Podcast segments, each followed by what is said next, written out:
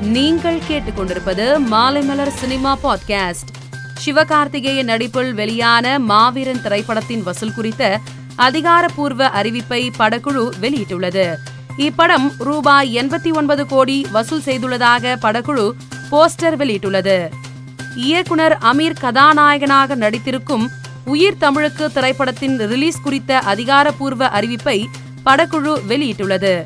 அதன்படி இப்படம் செப்டம்பர் இருபத்தி எட்டாம் தேதி வெளியாக உள்ளதாக போஸ்டர் வெளியாகி உள்ளது. ஜெயிலர் படத்தின் முதல் நாள் முதல் காட்சியை இசையமைப்பாளர் அனிருத் ரசிகர்களுடன் சென்னை திரையரங்கில் பார்த்துள்ளார். அப்போது ஜெயிலர் படத்தில் இடம்பெற்றுள்ள பட்டத்தை பறிக்க நூறு பேரு குட்டி சுவத்தை எட்டி பார்த்தா உசுர கொடுக்க நூறு பேரு என்ற வரிகளை பாடி ரசிகர்களை உற்சாகப்படுத்தியுள்ளார். இது தொடர்பான வீடியோ இணையத்தில் வைரலாகி வருகிறது.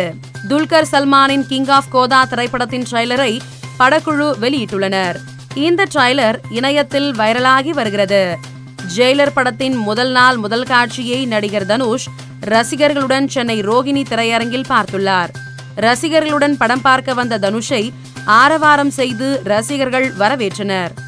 ஜவான் திரைப்படத்தின் புதிய போஸ்டர் வெளியாகி உள்ளது ஷாருக் கான் விஜய் சேதுபதி நயன்தாரா இடம்பெற்றுள்ள இந்த போஸ்டரை ரசிகர்கள் சமூக வலைதளத்தில் ட்ரெண்டாக்கி வருகின்றனர்.